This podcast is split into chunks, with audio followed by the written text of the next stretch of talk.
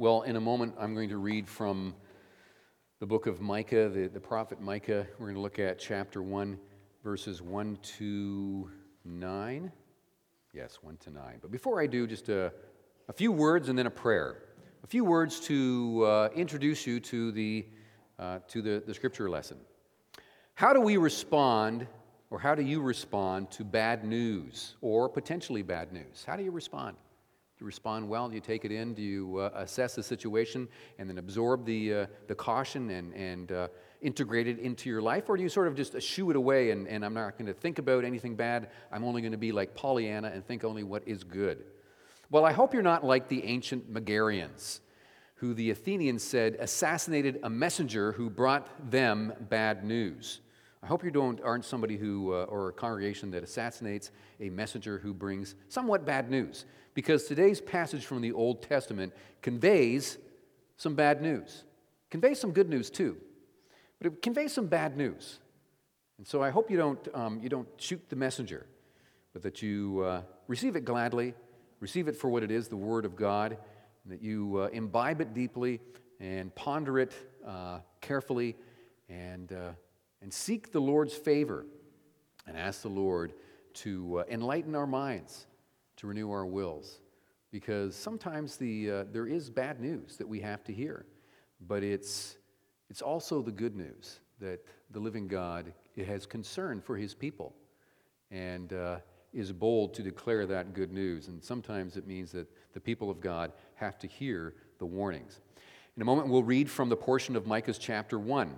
In verse 7, God warns Israel of His impending judgment against them, the nation of Israel, because the nation was guilty of sin. And as God's word is read, I want you to hear what sin God was condemning. The principle that seems to guide Micah is the biblical maxim found in Proverbs 14, beginning at verse 34. This is the biblical maxim. Righteousness exalts a nation, but sin is a reproach to any people. A servant who deals wisely has the king's favor, but the king's wrath falls on one who acts shamefully. The idea is that a nation should manifest righteousness. And if a nation doesn't manifest righteousness, there's going to be consequences. Consequences here and now as the nation unravels, but also eternal and infinite consequences, because we are dealing with the heavenly God who cannot countenance sin, and He takes sin very seriously in individuals, but also in nations. We should fully expect to see and hear, however, the Redeemer in the Old Testament, because Jesus Christ told us that He is present in the Old Testament. In fact, in Luke chapter 24, the risen Christ taught Cleopas and his companion as they were traveling to Emmaus. He taught them that He, Christ, was present in every page, in every book of the Bible.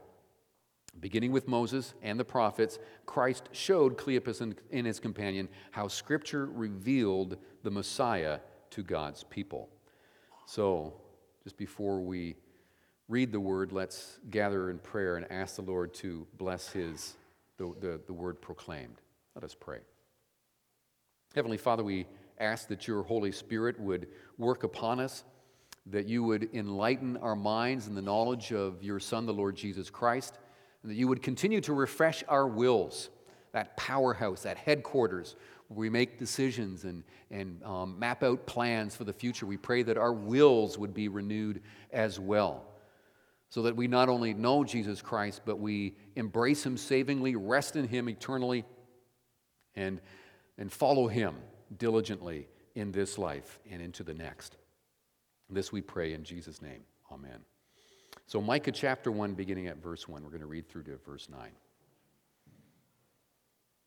The word of the Lord that came to Micah of Moresheth in the days of Jotham, Ahaz, and Hezekiah, kings of Judah, which he saw concerning Samaria and Jerusalem. Hear, you peoples, all you. Pay attention, O earth, and all that is in it, and let the Lord God be witness against you, the Lord from His holy temple.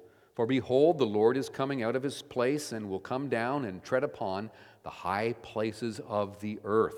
and the mountains will melt under him, and the valleys will split open like wax before the fire, like waters poured down a steep place. All this is for the transgression of Jacob and for the sins of the house of Israel.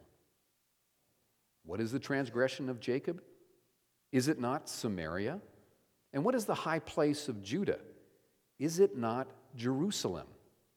Therefore, I will make Samaria a heap and the open country a place for planting vineyards, and I will pour down her stones into the valley and uncover her foundations. All her carved images shall be beaten to pieces. All her wages shall be burned with fire, and all her idols I will lay waste. For from the fee of a prostitute she gathered them, and to the fee of a prostitute she shall return, or they shall return. For this I will lament and wail. I will go stripped and naked. I will make lamentation like the jackals and mourning like the ostriches. For her wound is incurable, and it has come to Judah. It has reached to the very gate of my people, to Jerusalem. This is the word of the living God. It is our only hope. It tells us about the living God, and it shows us his revealed plan. And it should give us great hope as we, even in the stern rebukes that we sometimes receive from the word, we should find this bracing. You know, sometimes the best kind of talk you can have with somebody is the one where the person tells you the truth about yourself. It's bracing, it's difficult, but it can be oh so good because we all have blinders, right? Individually, we have blinders. As a nation, we can have blinders as well. And the Word of God takes those blinders off and pours the light of truth into our minds that we might be enlightened with the truth. Well, brothers and sisters, are you prepared? Are you prepared? Are you prepared for disaster? Some people love to think about this, and they prepare in their minds. What if there's going to be a disaster? What will I do in that case? If there was a personal crisis, or a family crisis, or a national crisis, or a global crisis, would you be prepared to meet the challenges? Whatever that challenge may be, or challenges may be. Do you have a plan of action? For instance, have you set aside an emergency fund to cover extraordinary costs? Maybe it's in the bank, maybe it's in a sock drawer, but have you set aside some funds for that?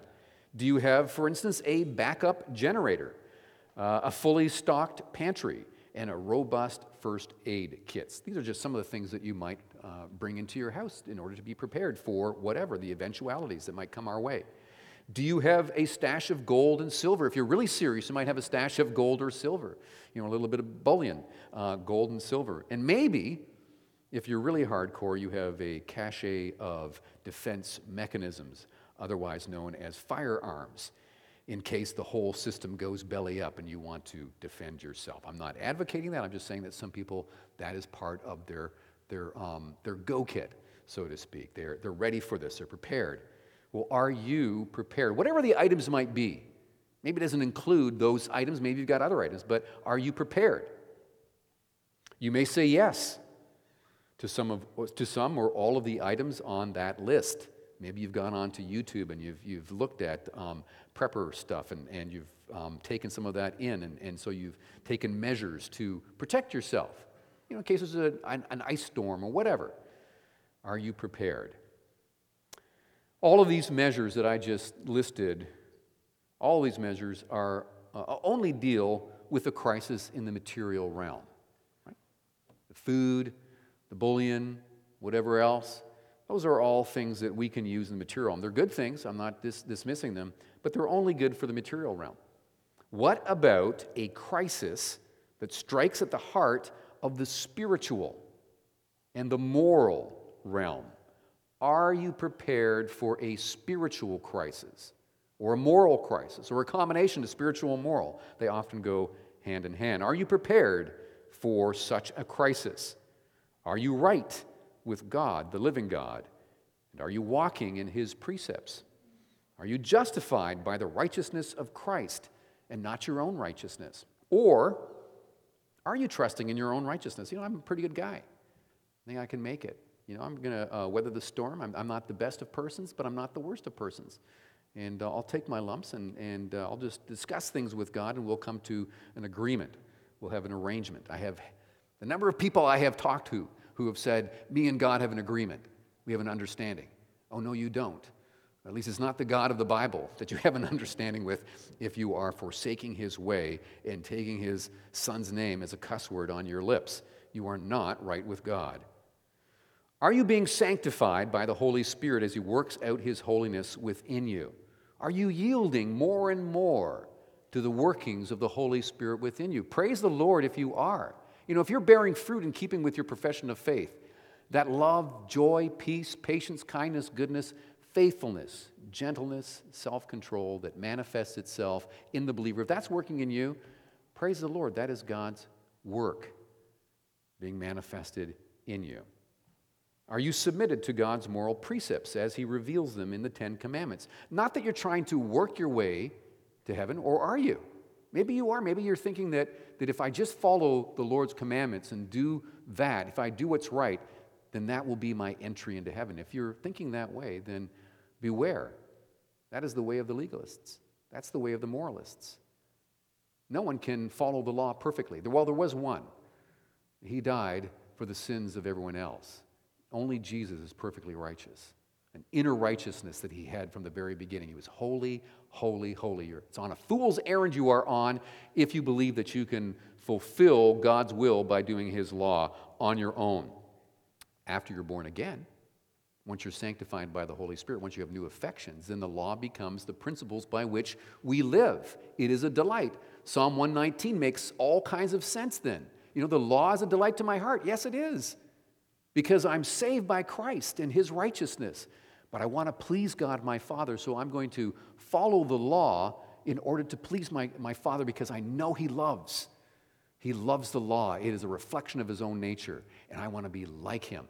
I'm not trying to save myself by the law, but I'm trying to show my love to the Lord. Well, are you submitted to God's perfect, good, and holy will? He is your king. He is your Lord. Are you his subject? More importantly, are you his loyal, faithful, obedient subject? In other words, are you prepared? Are you prepared? What is your only hope in this life and the next? I know I'm addressing a congregation that is primarily Dutch, and so I'm sure that you know the answer to that. But I come from a Scottish, primarily Scottish church, and so we follow the Westminster standard. So I'll ask this question as well. Are you glorifying God in whatever you say and do? And are you enjoying him forever? What is your only hope? And what are you doing about it? Are you savingly united to Christ, the Lord and Redeemer? Well, in the days of the prophets Isaiah and Micah, Israel was facing a major crisis of spiritual and moral import. Israel had been sinning as a nation not only for days or weeks or years or even decades, for centuries. For centuries, Israel had been sinning. And God had patiently called her back to a faithful walk, and Israel kept on ignoring the prophets and their warnings. They ignored the circumstances that should draw people back, natural disasters, droughts, all of that kind of stuff. They would repent for a time, but then as soon as things were good again, they were right back at their bad habits. Maybe you can identify with that. You know, when things are tough, you are close to God. When things are hard, you're right there praying, you're fervent, you're a real prayer warrior. But as soon as things get easy, you get a bit lazy, you start compromising, you backslide. Well, that's Israel. That's a picture of Israel too. She loved the world. She loved her own flesh, and she loved other flesh as well. And she was wandering in the wilderness. And Micah comes along, and the other prophets as well, and the prophets say to Israel, be prepared. Be prepared. If you're going to ignore God, if you're going to go your own way, then be prepared. Well, our fair country is also in the midst of a spiritual and moral crisis, a crisis that just didn't manifest itself in the last few days, the last few weeks, or even years, or even decades. It is a crisis that's been going on, brothers and sisters, for a very long time, more than a century. The world has been following its own path, rejected God, going its own way, rejecting the moral standards, rejecting Christ more and more. What do you hear on the streets? You hear the name of Jesus declared far and wide in the streets, maybe here, but certainly in Woodstock, but it's not out of adoration for the Savior. It's as a cuss word. More and more, it's a cuss word on the lips of children, on the old, on the infirm, the wealthy, the poor, everyone taking the name of the Lord in vain. Our nation has failed morally and spiritually to live according to God's way, to God's truth, and to God's life. Yes, we enjoy many material blessings here in Canada. We are really blessed in this land, no doubt about it. We're on the top 10% in the world. But is that all there is to life? Material blessings. Do you ever find that? Sometimes you think, well, I'm just so blessed, and you focus on the blessings, the material blessings. You're grateful to God, but it can dazzle our eyes. We just get so caught up and so wrapped up in the material blessings that we forget who it is that gives us the blessings. And remember, sometimes the material blessings are not a blessing, really. Oftentimes, material blessings can be a real curse. God can say, okay, if that's your heart's desire, if you want the material blessings, then go for it. Go your own way. Accumulate all those toys, all those material blessings, and see how it works for you. Sometimes the material goods are not blessings. Success in the material world, of here and now, can dazzle us. Is that what counts? Our material blessings? Have we considered our spiritual and moral bearings? Well, I'm sure you have. I'm sure that these are concerns that weigh on you as well and keep you up too. Where you think, is this all there is? And you're fighting against the world, the flesh, and the devil. And you're doing a valiant job. Well, these words are to encourage you. And if you're someone who has never really fought against the world, the flesh, and the devil, and you're comfortable with your material blessings, then the word of Micah should be a warning to you, a clarion call that you might wake up from your doldrums and be alert to the danger you're in, because material blessings go only so far, and they will be a weight around the neck of the world when the Lord God comes to judge the nations. Well, the structure of our sermon today, this afternoon, there's some major points. The first major point is the important background information. Major point number one, important background information about this passage. To appreciate more fully what's occurring in Micah, we should take a moment to consider the bigger picture. Long ago, when the Lord God Almighty was preparing the nation of Israel to enter the Promised Land, it was an exciting moment. God was preparing his people. Get ready, we're going to go into the Promised Land that I have promised you.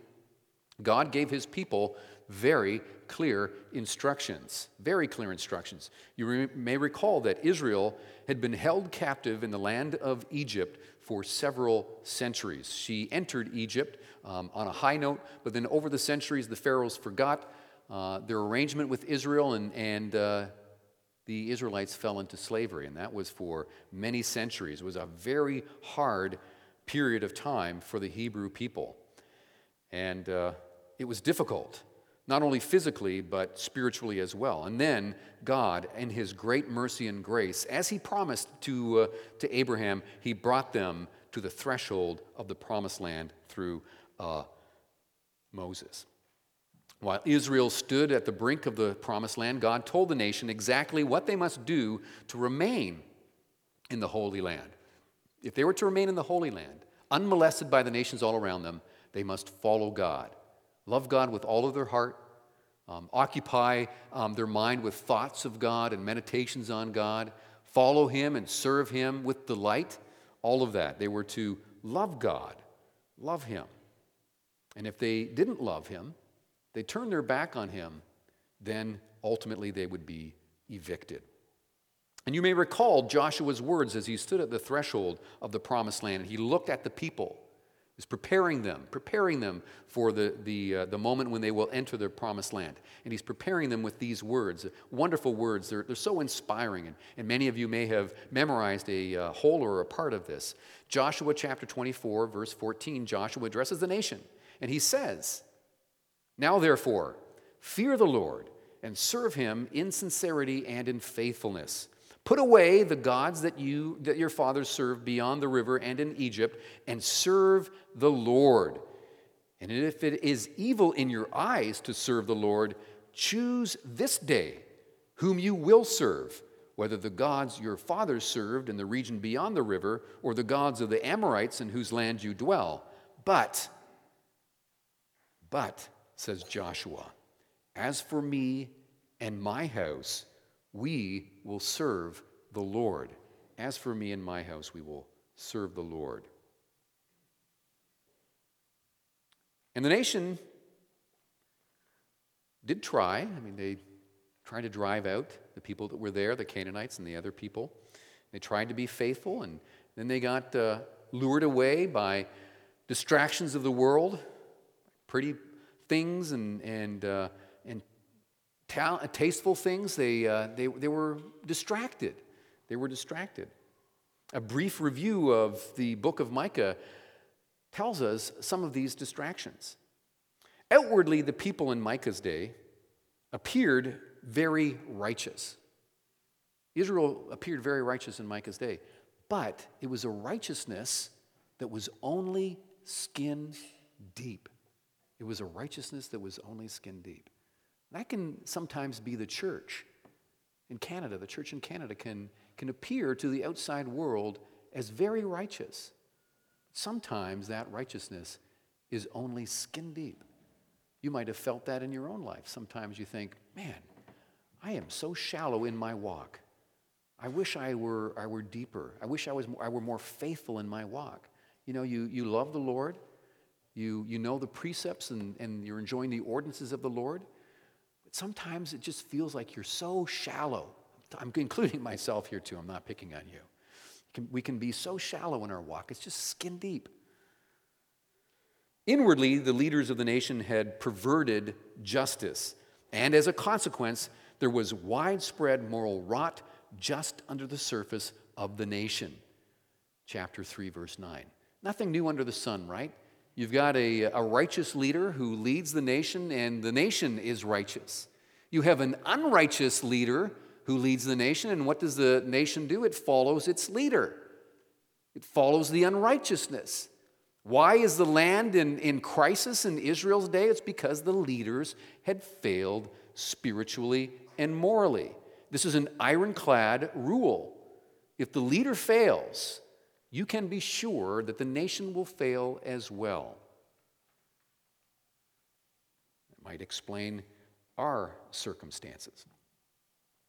For instance, some powerful men used violence to seize their neighbor's property. It's hard to believe, but these powerful men were taking land from other people, and they were doing it because they could, because they had the might to do so. Might is right in some people's twisted minds. Others used violence to rob from foreigners. There were people that were coming through Israel. And the Israelites, some of them, were hiding in and waiting and then ambushing the foreigners and stealing their money and beating them out of the country. It's really wicked when you think about it. These were guests in their land, and they treated them abominably. And many businessmen resorted to trickery and deceit to increase personal and commercial gain. They weren't interested in the goodness of their name. They were just interested in gaining as much money as possible in as quick a time as possible. So they were operating under really bad business precepts, twisted, stealing from people. They weren't using proper weights and measures. They were gaming the system in their favor. Neighbors no longer trusted each other, and a spirit of strife plagued the families of the nations. It was quite clear the people of God were in serious spiritual and moral crisis. I'm not talking about Canada, although that could describe what I'm just saying, could describe Canada. I'm talking about ancient Israel in the days of Micah and Isaiah. This was the crisis that the people faced. Outwardly, superficially, they were righteous. But inwardly there was rot, and they knew it. They didn't know how to get out of it. Micah not only exposed the spiritual and moral corruption that prevailed in his day amongst the nation, but he also traced their ills back to its source. He just didn't look at the symptoms and say, these are the symptoms, I'm not sure what the solution is. Rather, he traced it back to the source of the problem. The root of the problem was the lack of truth at the heart of the nation, and a lack of love for God. The people no longer love the truth because they no longer love the God who is the truth. You see, the civil magistrates and the religious leaders in their day were no longer committed to speaking the truth because they were no longer committed to worshiping and serving the living God. You see, the problem was the Old Testament church had failed. It had failed to proclaim and stand on the truth of God's word. That's always the case. The church is to be salt and light in the Old Testament, a beacon of light and hope to the nations, to the Gentile nations, to teach the Gentiles the truth of God. And in the New Testament era, we're to continue to be salt and light, to point people to Christ, to manifest the love of God in our own lives, and to show forth the fruit of the Spirit in our lives. If the church doesn't do that, how do we expect the world to know the living God? If we don't proclaim the gospel truth consistently, morning and evening, on the Lord's Day, and if we don't manifest it in our own lives throughout the week, how can we expect the world to know anything about God? The truth must be proclaimed.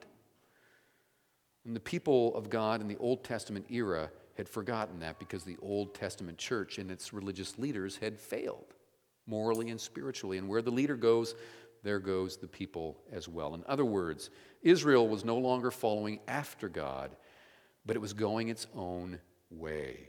Instead of following the truth, they were in hot pursuit of falsehoods. Now think about Canada. Think about how we were. I mean, we weren't a perfectly Christian nation, but we were founded on Christian principles. I had a history teacher, very well-studied history teacher in seminary, who said that Canada was really, in principle, a Christian nation at its foundation. It wasn't perfect, but from sea to shining sea, the dominion of Canada, those are words straight from the Scriptures. We were to be a dominion, the dominion of God. That went by the wayside long ago, but our nation was a ostensibly Christian nation. Not perfect, but aspiring to be so. How is our nation now? Man, try to declare the excellencies of Jesus Christ in the marketplace, the public square, get shouted down. You might even get slapped a lawsuit. I'm not advocating that. I'm just saying that it is very challenging. It's very challenging. I often do evangelistic work, and it's very challenging in the public square these days. Major point number 2, the divine message. The book of Micah begins with a solemn declaration. A solemn declaration. The word of the Lord came to Micah. The word of the Lord came to Micah. You know, we hear this and we think, oh, that's great. The word of the Lord came to Micah. This should be stunning to us. This is wonderful news. Israel was in crisis, moral, spiritual crisis. God didn't walk away. God didn't remain silent. God spoke. He revealed himself to Micah, that Micah might be his spokesperson, along with Isaiah and other prophets, to the people. God was still revealing his truth to his people, even though they were in disobedience and walking their own way. This shows the mercies of God and his great grace towards his people. You know, while we were still sinners, while we were in disobedience, Christ manifested himself, dying on the cross for us. This is the great God that we worship. This is the great God that we serve. He is so tender to us. Praise the Lord. He never treats us according to our deeds. If he did, we would all be sunk. But God is so gracious. He's so merciful. He remembers his Son. He remembers the shed blood of his Son and his righteousness that covers us. And when we fail, he does not. We might not be trustworthy and true, But God is always so. And the people that he has purposed to save, he will save because he has promised himself to do so. And he can never change. He can never change. The Old Testament prophets often employed this phrase, the word of the Lord. It's especially at the beginning of their prophecy, their books of prophecy. Now, this is true of Jeremiah, Hosea, Jonah. They all use the term, the word of the Lord. It should make us tremble, but also prick up our ears. What is this that's going to be declared? We want to hear it because it's a message not from this earth. It's a message from heaven. God is speaking. Are we listening? Anyone who's read the Bible is familiar with the phrase, the word of the Lord. We hear it frequently preached from the pulpit, but we must not let familiarity breed contempt. Rather, we should be astonished. Every time the Bible declares that it is the word of God, we should say, praise the Lord. Praise the Lord. Think about that. You have probably more than one Bible in your house. You might have a Bible in every room. That's the word of the Lord that you have there. It's dynamite. It is powerful. It is able to convert and to convict, to bring dead sinners to life, and to refresh those who are old in the faith and are a little bit jaded, to refresh them. The word is alive. The word is alive. And the Holy Spirit ministers to our spirit, telling us, bearing witness, that this word is God's word. We can trust it. We can rest in it. We can treasure it up in our hearts because it is God's love letter to his people. In the Reformed and Presbyterian world, we're great at working hard, being diligent, systematic theology. Some of the greatest systematic theologians in the Christian church come from the Reformed and Presbyterian world. We knock it out of the park when it comes to systematic theology. We're really good at nailing down doctrine and drawing it out from Scripture. Sometimes we get really uncomfortable when we start talking about the love of God manifesting itself in and through Jesus Christ and how we are to manifest that love in our lives towards others. Brothers and sisters, faith will become sight in the age to come. And we will no longer have faith because we will see Jesus for himself. The love that we have and the hope, I'll go with hope first. The hope that we have in the return of Jesus will be fulfilled when Jesus Christ returns and ushers us back into heaven. So it will be fulfilled too, but the one virtue that will remain and continue throughout all eternity is love. The love of God manifested in the person of Christ and poured into your heart. If you are a child of God, then the love of God is in your heart. Do you love the living God? Do you love his word? And are you cherishing it and treasuring it up, applying it to your life, but also applying it to the life of others as well? When you encounter people, do you share the love of God with them? And the best way to share the love of God, really the only way to share the love of God ultimately, is the good news, the glad tidings of the good news of Jesus Christ. Do you share it regularly with people? If not, why not? It's the power unto salvation. It is the way that you were saved. If you're in union with Christ, you heard the word, and you were saved as the Holy Spirit blessed you. That is the way that God manifests himself in this world. This is a dark, dangerous world. It's full of all kinds of decay and all kinds of sordidness. The love of God is the light. And Christ came on a mission of love, a mission of love.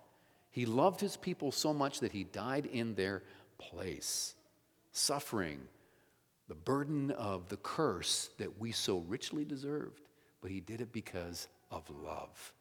You must remember that and not forget it. Well, who is this messenger, Micah? Who is Micah? The name Micah was common at that time. In the days of Micah, there was at least 14 different people who bore that name in the Old Testament. It was a very popular name. And the name is a question. It is literally a question. And the question is, who is like the Lord? That is the, Micah is the short form, but it's a question. Who is like the Lord? It's a rhetorical question because the answer, the only answer could be, no one. No one is like the Lord. There is no one like the living God. Eternal, infinite, unchangeable, in his being, wisdom, power, holiness, justice, goodness, and truth. He is the triune God, one God manifest in three persons, Father, Son, and Holy Spirit. We sang about it a couple of times in our hymns. We should sing about it all the time because we have the truth. There aren't many gods out there, you know, a God for this grove, a God for that river, a God of money, a God of fortune. That's all nonsense. There is one God manifest in three persons who have been in infinite glory for all eternity because they have always been. There was never a time when God did not exist. Three persons. And God, the Father, the Son, and the Holy Spirit love each other. They love each other. The Father loves the Son and the Holy Spirit. The Son loves the Father and the Holy Spirit loves the Father and the Son. Always loving each other perfectly, completely. Think about your own household or households near you. People, moms and dads, children, grandparents, uncles and aunts, do they always love perfectly? No, in this world, sadly, families often don't love perfectly. There's always some rivalry, bitterness, envy. Just looking at a couple of children the other day who were fighting with each other because one had a toy and the other one wanted it. They were sister and brother. They were duking it out because they didn't love perfectly. That's why Christ came into the world, to show the love of God to his people. Who is like the Lord? No one. No one is like the Lord. No one at all is like the Lord. And Micah manifests that so perfectly. When he looks out and he sees his nation suffering because of their sin, and he hears that God is going to judge the nation unless the nation repents, the first thing that Micah does, he says, I want to help. What can I do? I want to alleviate their distress. I don't want them to be judged, O Lord. How can I bear their sin? We read about it. That's the first thing that Micah did. And he grieves in his heart when he hears that the wound is incurable. It's an incurable wound. No man can cure it. No man except it for Jesus Christ, the Savior, the Redeemer. The wound that Jerusalem was going to suffer, the wound that Samaria, the capital city in the north, was going to suffer, was incurable by humanly standards. They had made their own bed and they were going to lie in it, and God was going to teach them that the consequence of sin is spiritual death. It's isolation from God. It's not having union with God. It is horrible, horrible, horrible. And Israel needs to learn this lesson keenly so it won't make the mistake again. And Micah is broken in his heart. He doesn't want to see his nation, doesn't want to see his people hurt in this way. And it's just. He's not saying that God is unjust. It just grieves him. You ever been in a situation where you love someone and you watch them live their life and you think, brother, what are they doing? You know, the bad decisions. Again and again, it's like they're going down the primrose path of dalliance to destruction, the road to perdition. And maybe you've spoken to them. You know, maybe it's somebody in your own family. Maybe it's a brother or sister or a son or daughter, and you've spoken to them, and they just don't want to listen. They go off on their own way, pursuing their own dreams, and it breaks your heart. Or you've got a friend or a coworker who's just making one bad decision after another. Or a neighbor, and you want to share the good news of Jesus Christ with them. I have a guy who smokes pot from one of those bongs, like 5 times a day. I don't know how he does it. But that's how he's ameliorating the conditions of his life. He's got a lot of things that he regrets. rather taking them to the Lord, he's trying to forget them with hashish. It's crazy, but that's the way the world works. That's the way the world works. It numbs itself to the truth. And Micah sees this in his own people, and he says, why are they numbing themselves? Why are they ignoring God's message? Why won't they respond? What can I do, Lord? Well, really, there's nothing that Micah can do except deliver the good news, to deliver the warning. But God is the one who has solved the problem of Israel's sin. God is the only one that can solve that problem. He sent his eternal Son,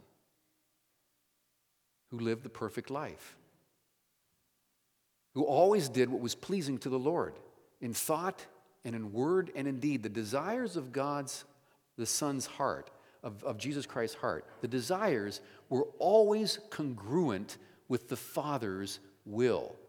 Imagine that. Christ always only did what pleased the Father. He always only spoke the words that the Father had given him. He only ever did the deeds that God had ordained for him to do.